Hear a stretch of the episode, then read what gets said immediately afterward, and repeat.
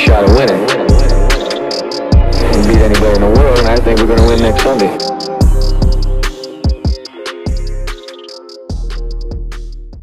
on the last play group on this day. Pressure comes. Wilson has to escape. Crosby chasing him.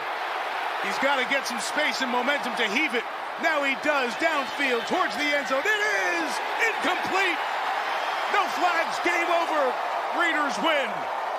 Garrett Wilson came flying over, trying to get his hands on it. Did not. And Antonio Pierce is 2 0 as the Raiders head coach. Hello, and welcome back to the Jets Lounge Across the Pond podcast. I'm your host, Gus. Whoa, so that's how that one ended. Oh my goodness. Uh, so I would love to be sitting here with a big smile on my face and saying what a wonderful game that was. We've just played and beaten the Las Vegas Raiders. So I hope this isn't a spoiler for you, which I'm sure it isn't. We lost again. Although, if I'm brutally honest, I don't think we lost to the Raiders, but I think we lost to ourselves. So, what do I mean by that? If you've seen the game, you will know what I'm going on about. It's uh, penalties, a lack of discipline. We wrapped up an incredible eight penalties on offense for a total of 83 yards. Defensively, we only had one penalty for 15, which, in the grand scheme of things, the way uh, that we're playing on defense, I think we can let that one off, can't we? and it was a roughing the passer. So yeah, hey, what's one of those anyway? But anyway, we've now played 10 games, and the total yardage that we've lost on offense um, is 223 yards for 31 penalties, and 25 on the defense for 190 yards. So I think you can safely say that the discipline throughout the team, but specifically the offense, is not good. But you need to take into consideration games like Kansas City, where we've had overzealous um, zebras. The defense got pay- penalised really unfairly. We all know what, what went on there. So I think we can you can chalk a few of those penalties off as just being not good calls. But at the end of the day, it's not good enough, and both the head coach and the coordinators, offense and defense, they're to blame for this lack of discipline, and it needs to be sorted out. And it's no good the players having players meetings to sort that kind of stuff out. This should be coming from the coaching staff. It should never have got to this, but it is, and it is what it is. But when you're playing this badly on, on offense, to shoot yourself in the foot countless times, for me and many other people, fans, it's just inexcusable. And normally reliable players on the team are also getting infected now with bad play. I think I counted two drops in that last game that Garrett Wilson had that usually would catch with his eyes shut. So when you when your number one wide receiver isn't catching balls in critical situations, it makes those situations even harder when you have other players giving up yardage on ridiculous penalties. Step up CJ Uzomah. If Michael Carter can get sent to the bench on a chop block, CJ Uzomah needs to go to the bench as well for what he did and what he negated. And he basically killed a drive and reversed a touchdown. So, can't understand how he was let play the rest of that game. Anyway, he did play. Another play where a touchdown got wiped out was on the scamper from Zach Wilson. Unfortunately, he stepped out of bounds at the three yard line and the touchdown was ruled out. And that's at the three. So you'd think we'd be able to punch it in from three yards, wouldn't you? No, more penalties, pushback, ending in a field goal. Unbelievable, unbelievable. It's just not good enough and it's totally unacceptable. Oh God, we've now lost two straight games without scoring a touchdown as well, so you know, it's all adding up.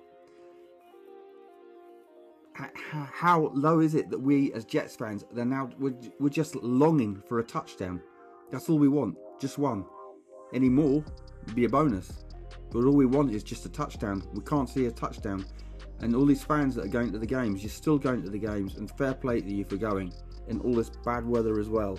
You're tailgating and having fun, and that's pretty much all the fun that you're going to have. So, fair play. Anyone that's going to these um, games, fair play, and fair play to anyone. I can't do it, but over this side of the pond, who's staying up to God knows what hour in the morning and watching this uh, these games unfold and in not a spectacular fashion. But fair play to you if you're staying up and watching it. The late ones, unfortunately, I can't watch live.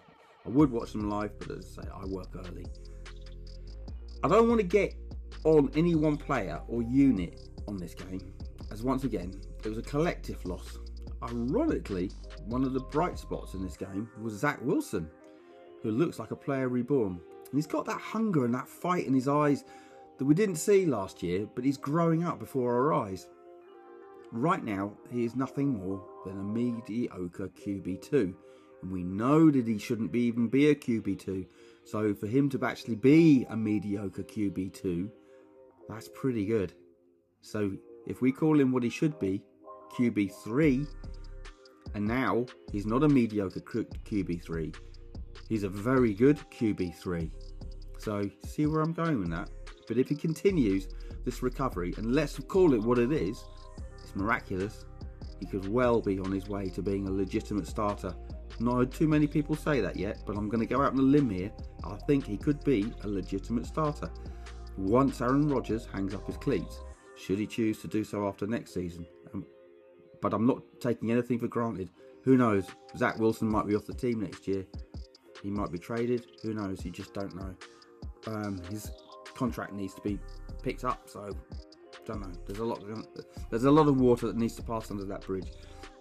But what I'm saying is, I think it would be incredibly bad if the Jets did trade Zach Wilson or let him leave the team, particularly in the direction that he's trending right now. And that's up. He's had a couple of mishaps in games, but generally he's trending up. And I personally would love him to stay, and I would personally like to see him continually get developed until I think he is the player that I think he can be.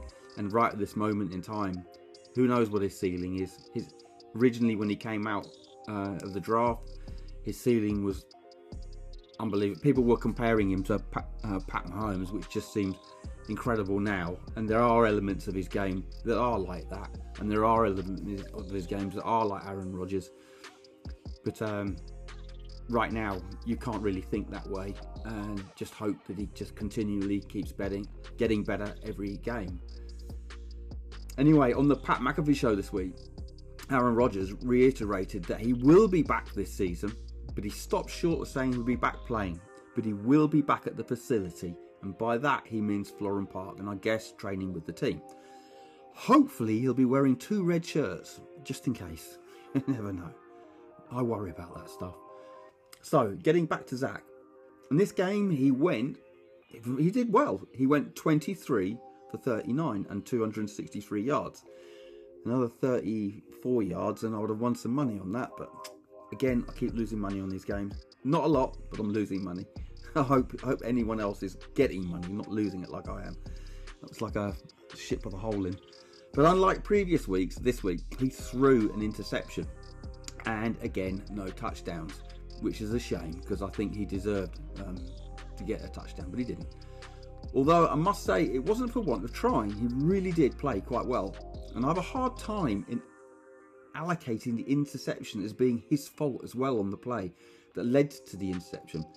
He went through his reads, but he locked on, that's a mistake, to Allen Lazard. So he's done that before. He, every now and again he continues to do this, but it's getting better. But anyway, he locked on to Allen Lazard, who, it has to be said, was fairly lazy in coming back to the ball. He was either not expecting it or, as I reckon he just didn't break back to the ball in time. But had Zach looked to his right, he would have seen a wide open Breece Hall in flats, um, who most likely would have taken it to the house because he had a fair bit of real estate in front of him. But Zach is still not quite there yet, but unbelievably unrecognisable from last year. And I think it's fair to say that most fans, other than the absolute haters that are just not going to change their mind at all, can see the improvement and the strides that he's made.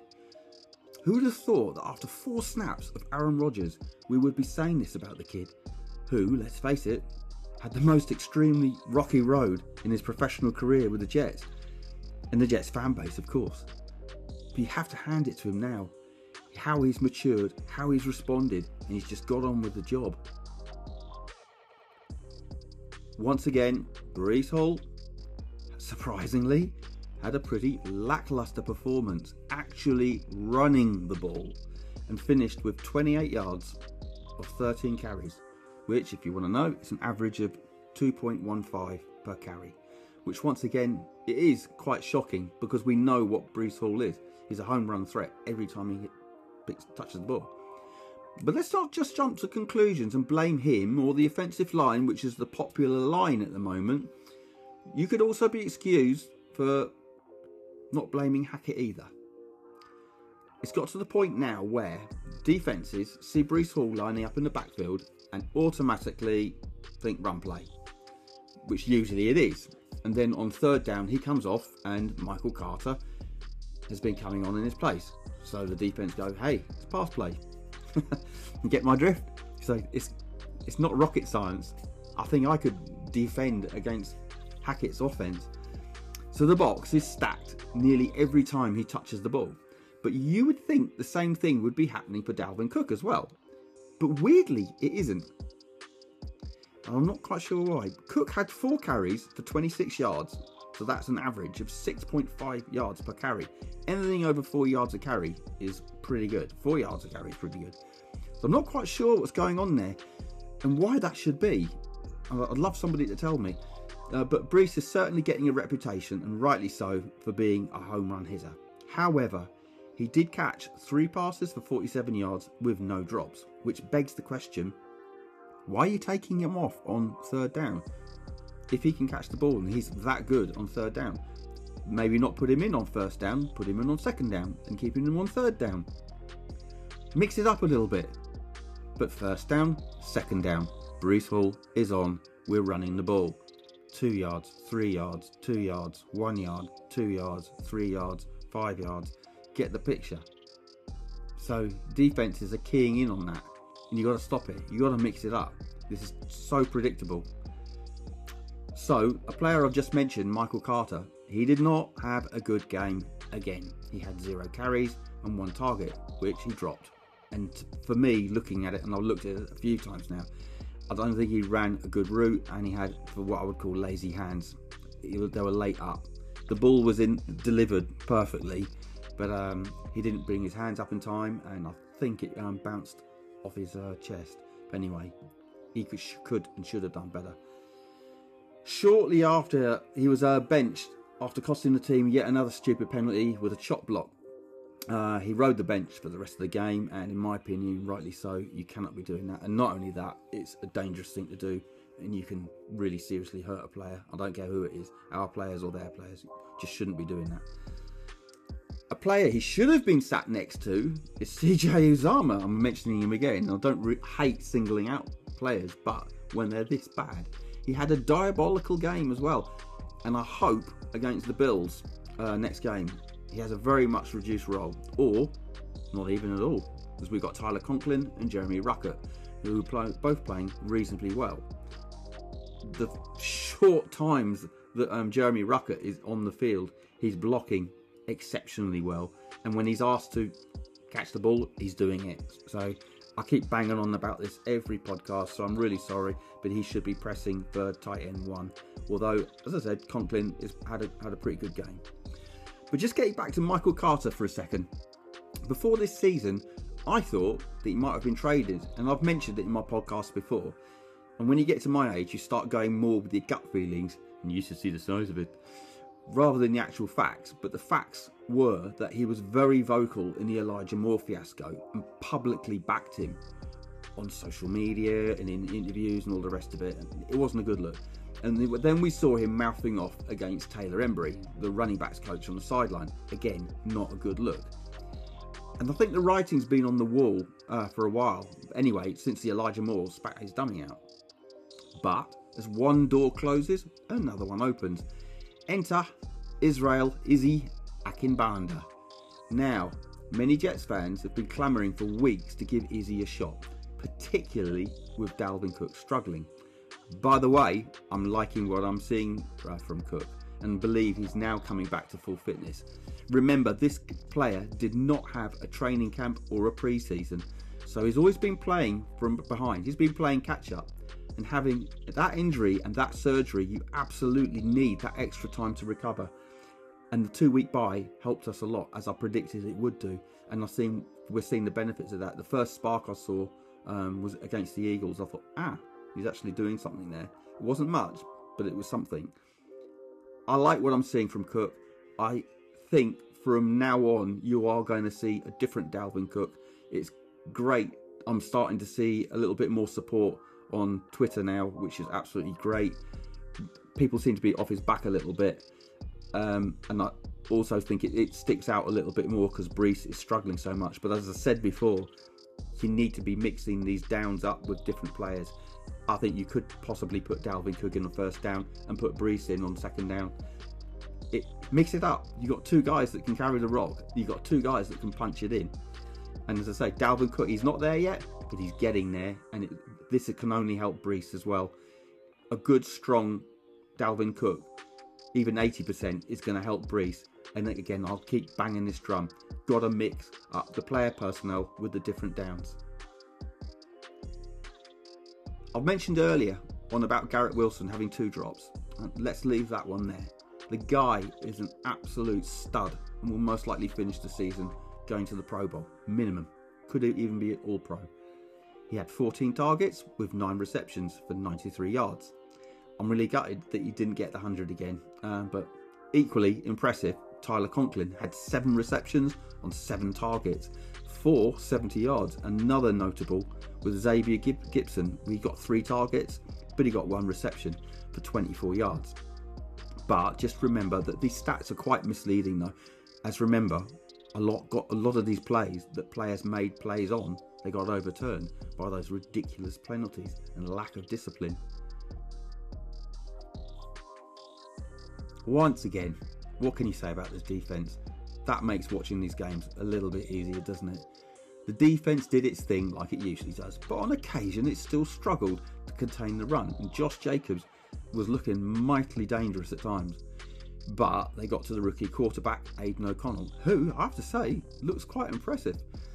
Uh, he was often um, pressured um, with heaps of pressures and sacks. Uh, notably, John Franklin Myers and Solomon Thomas, they both got a sack each, with Jermaine Johnson and Quinnen Williams getting half a sack each.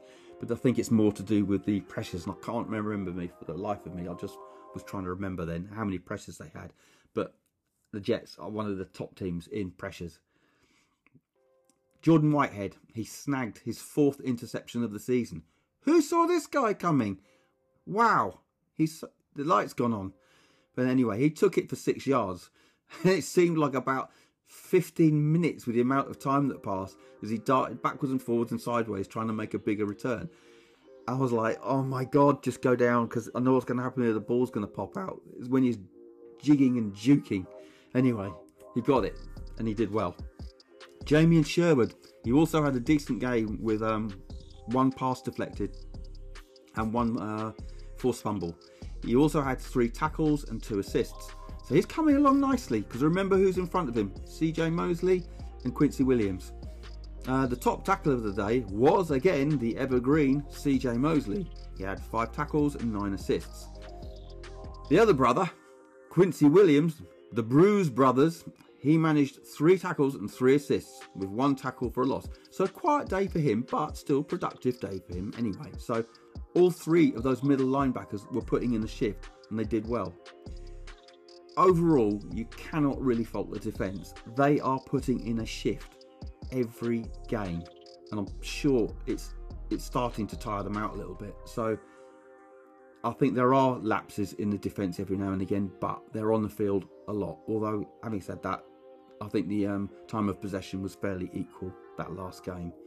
But over the course of this season, they've had a rough start to it. So anyway, special teams. How can we not mention them? Greg, the leg, Zuerlein, went for four. And he wrapped up the points. He, sorry, he was four for four. He wrapped up the only points we got 12. The longest being a big boot of 53 yards. And he's having an amazing season. Once again, it seems like a lifetime ago where we just could not find a kicker. Do you remember that? We just couldn't get a kicker. We were on about bringing guys in on YouTube because they were nailing it from the next postcode. zip code, as you say. Another absolute legend, got to be mentioned every week. This guy's just nailing it. Thomas Morstead.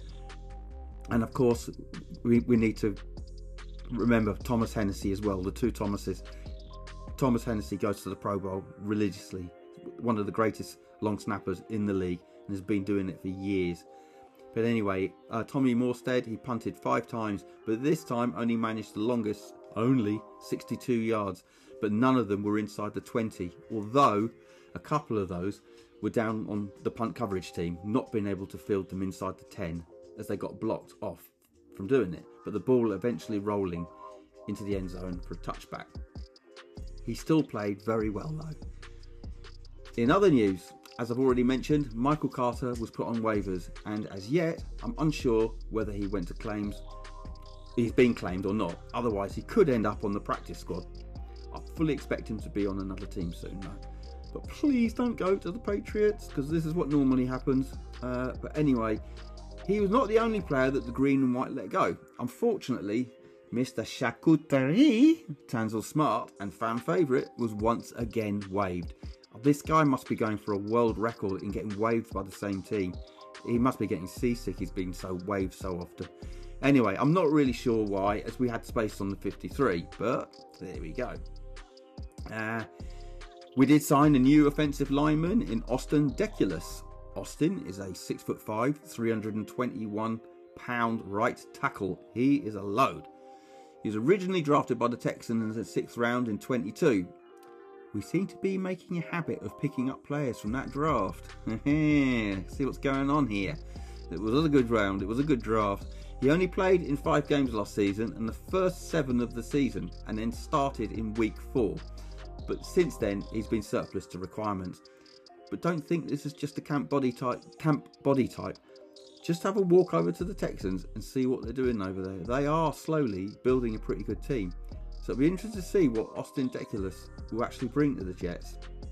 As long as he doesn't, as long as he can keep Saffold from not making the team, because I do not want him anywhere near the starting lineup. And uh, the turnstile as well. I don't want either of those guys playing. But uh, talking O line, Max Mitchell is playing right tackle at the moment, and he seems to be locking down that spot, which is good to see.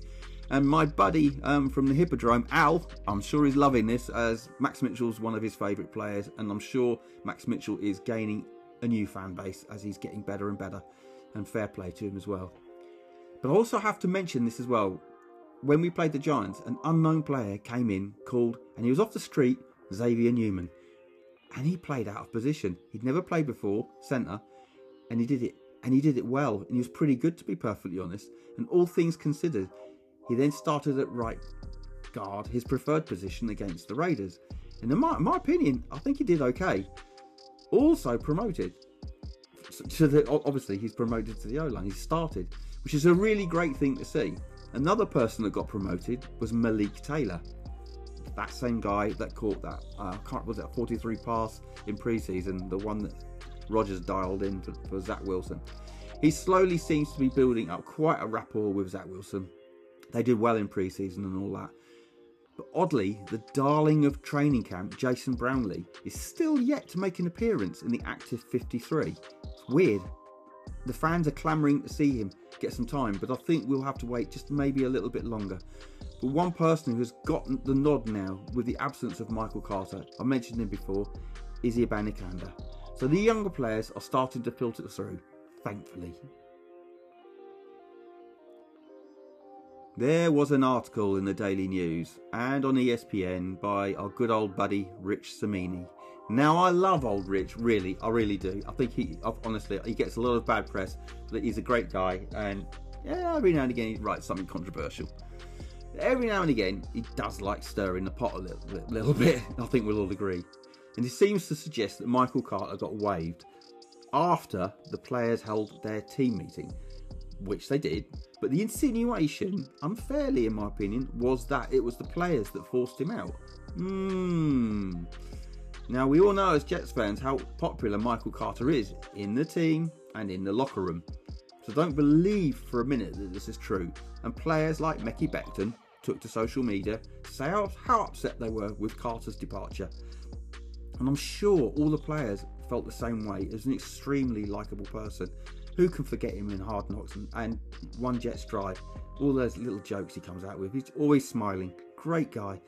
And I'm sure, like everyone, we'll wish him well in his future in the NFL because he has one, because he can do well. But uh, maybe it's just not here yet. But who knows? He might be back on our practice squad if no one picks him up. But I don't expect him to clear waivers. So going into week 11, the AFC East looks like this Miami Dolphins are unfortunately at the top of the table with a 6 and 3 record. But right behind them, the Buffalo Bills are at 5 and 5. And then it's us, the Jets, with a 4 and 5 and propping up the table, 2 and 8 Patriots. So Miami lose to the Raiders, which could very well happen because they seem to be losing to bad, sorry, good teams. They've beaten bad teams, but they've been losing to good teams. I think that the Raiders, with the new coaching setup, are riding a crest of the wave at the moment, so it could go either way. But um, they're not doing too bad. The Raiders, I think. I think it's a bad time to be playing them. Uh, we, we've we've lost to them. The Giants have lost to them back to back. New York teams. So let's make it a triple loss with uh, to Miami. It could very well happen. Um, but anyway, they would go six and four if we beat the Bills, and they would go to five and six with us going to five and five. And as I'm recording this, um, I'm just seeing that Tanzel Smart is now back with the Jets. So he's back with his sea legs again. he's on the practice squad, but unfortunately, it was at a cost. Uh, Craig James, who played so heroically against the Eagles, he's now been released. But um, I think he's done himself a lot of favours in that Eagles game. So I would expect him to get picked up quite soon. It's a shame that he's going to leave us, but um, I cannot believe how well he played that game. Nobody can, but hey, all the best, Craig James. Also back on the practice team is Kenny Yeboah. He had great chemistry in pre-season with Zach, and I can't help but think if he was playing in the active roster, he would make a difference. But he's a fringe player, and they rarely get looks, which is quite sad, I think, because I think we have got the talent there. And again, if it was up to me, I would have Tyler Conklin, Jeremy Ruckert, and Kenny Yeboah playing, but that might be something that happens next year. Who knows?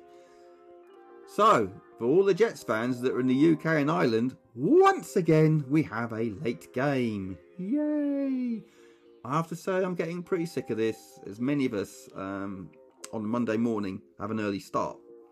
So many stay up to watch this, and it hasn't been pretty of light, which makes it even harder to stomach. So we play at 9:25 on Sunday night here in the UK. So if you have got an early start, have a power nap for an hour, an hour or so before the game. I think I might be myself. So the Buffalo Bills, they're not having things easy either. And after firing their offensive coordinator, Ken Dorsey, things look a bit rocky there. So this is possibly going to be a good time to be playing them. Still, I'm still not quite sure who the OC is going to be, whether it's someone filling or they've got someone in. Don't know just yet.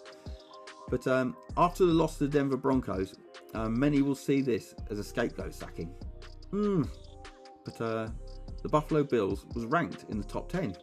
And what Jets fan wouldn't, wouldn't give to have play calling like that, top 10? I think they're actually ranked sixth.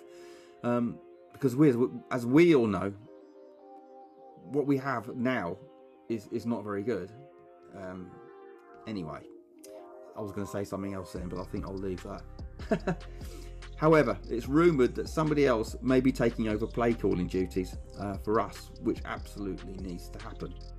Hackett is not a play caller. I don't know who would be our new play caller, whether we get somebody in, whether it's Aaron Rodgers, but um, we need a new play caller because Hackett just cannot call plays. Another player, getting back to Buffalo, another player that seems to be unhappy in Buffalo is Stefon Diggs, who put up a cryptic tweet after the loss to Denver. But I guess that's what these players are doing all these days, and we should take it with a pinch of salt. Don't think Stefon Diggs is uh, not going to be not interested in playing against us on um, Sunday.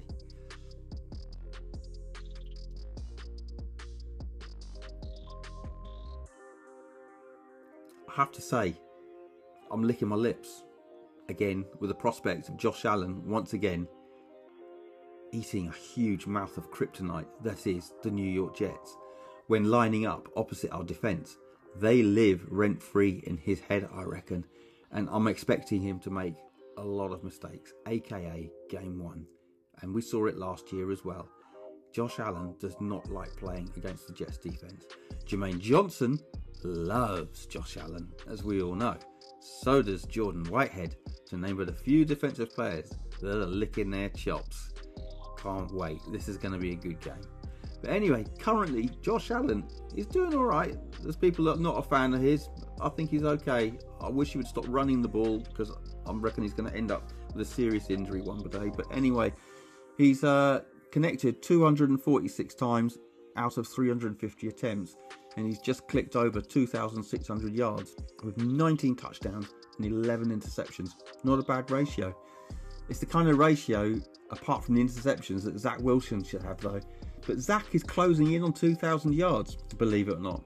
But he sits at currently uh, 1,863. He's got five touchdowns, as we all know, and six interceptions, as we all know. Could this be the game where he boosts that touchdown column? Hmm.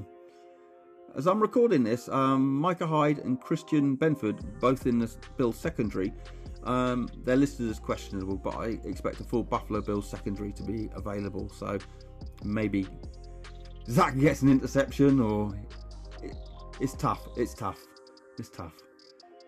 For the Jets at the moment, um, Billy Turner, thank God, is still questionable, but um, Chazz Surratt and Will McDonald and Sam I can never pronounce his name, Eguavoen, are all st- still listed as questionable at the moment. But I think um, Chazz Surratt might possibly be fit to play. Coming off that loss to Denver, the Bills, 24 to 22. It's going to be a good time to play Buffalo, as they'll still be licking their wounds, and Jets really need to capitalise on this. I'm sure an hour before kickoff that the NFL network will have all the analysts picking Buffalo for the win, and probably they have every right to think that. Even the ESPN match predictor has Buffalo being a 79% chance to beat the Jets. And why wouldn't they think that? Quite honestly, we haven't shown enough. We can't score touchdowns. But I will remind you that the Raiders, although they won that game, we handed it to them.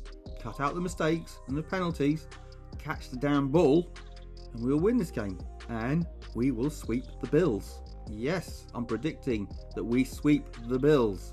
So now, with that prediction that we sweep the Bills, it's prediction time. I'm predicting another low scoring game. I think it's going to be under 30 points ish. I've got the Jets scoring 17 to 15, and yes, Zach Wilson will boost his touchdown tally this game. Mark it down, Jets fans. Anyway, that's all for this episode this week. Remember, whatever happens, we're all Jets fans that want the best for our team. So let's all pull together as a team of fans for our beloved Jets. I'll be back with the Jets Lounge across the pond Twitter spaces with Timmy, aka Irish Jet, next Friday at 7pm UK time and 2pm USA time next week. Uh, that's all for this week. Thanks for listening to the Jets Lounge Across the Pond podcast. And if you like what you're listening to, please leave a five star review because it all helps make the show more visible, and that's a good thing. Well, for me it is anyway. and I'd appreciate it. Just one last thing. As always, go Jets!